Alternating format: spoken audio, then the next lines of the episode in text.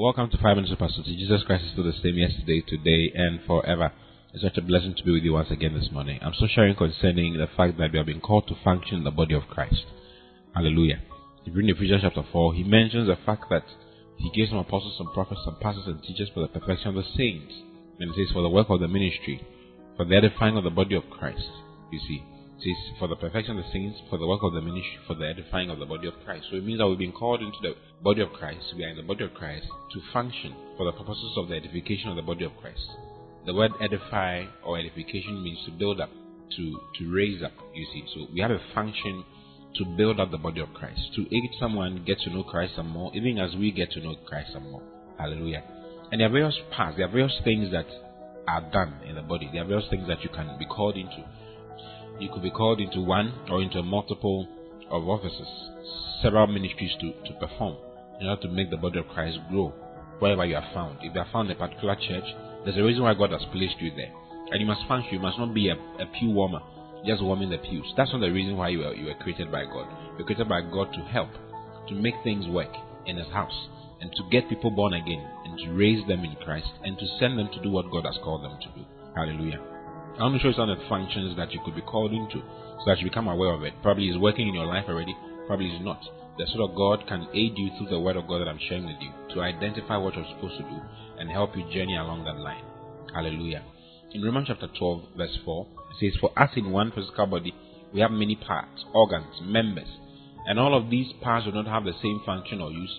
So we, numerous as we are, are one body in Christ, the Messiah and individually we are part one of another, mutually dependent on one another.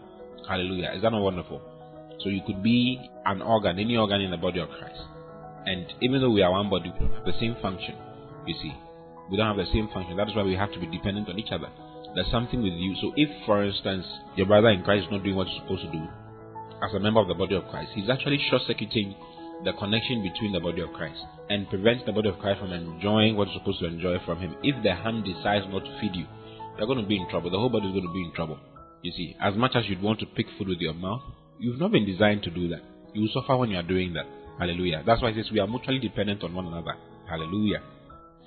Then verse 6 says, having gifts, faculties, talents, qualities that differ according to the grace given us, let us use them. Then he begins to mention the various ministries that one could be called into, one can develop into. It says, Who, He whose gift is prophecy, let him prophesy according to the proportion of his faith.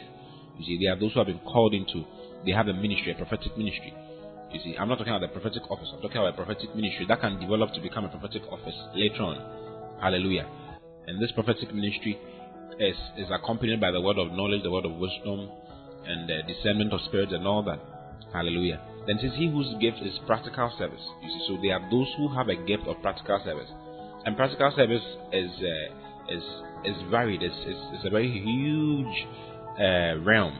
Okay, it, it goes from ushers to musicians to those who help carrying things for the church and doing so many things. I mean, all those who are into logistics and all that fall into this line. Helpers, they are helpers. The King calls them helpers. You see, but the the Amplified says, He whose gift is practical service. It could go into, into the extent of uh, of those who are into children's ministry. You see, children's ministry, just taking care of children is practical service. Just let him give himself to serving.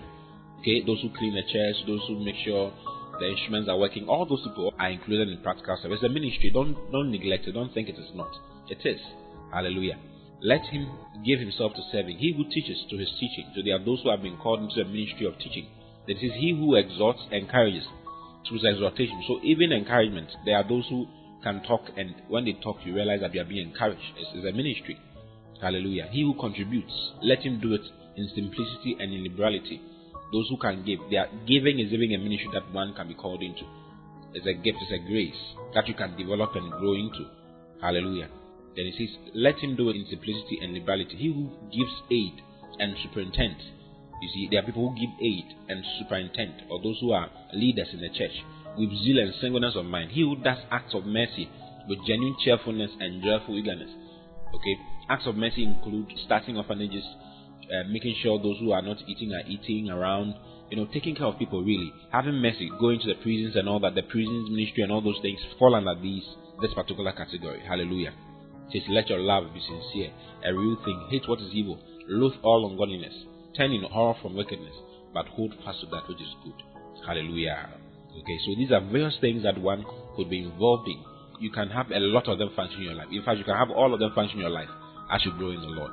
You see, you, you realize that you, you can exhort, you can teach, you, you are committed to practical service, you are committed to so many things. Hallelujah. That's some of the functions that we have in the body of Christ. Hallelujah. So find your place and occupy your place. Allow the Spirit God to aid you to locate what He has given to you, what He wants you to do in the local church, and go ahead and do it. And see your life expanding and increase. That's the reason why you were made. Okay, as you do that, you allow for the things of God to go on. If there are no helpers in the church, the pastors will be doing everything, and it won't work. You see. I love you very much. I'll see you again tomorrow. Till then, God bless you. Bye bye.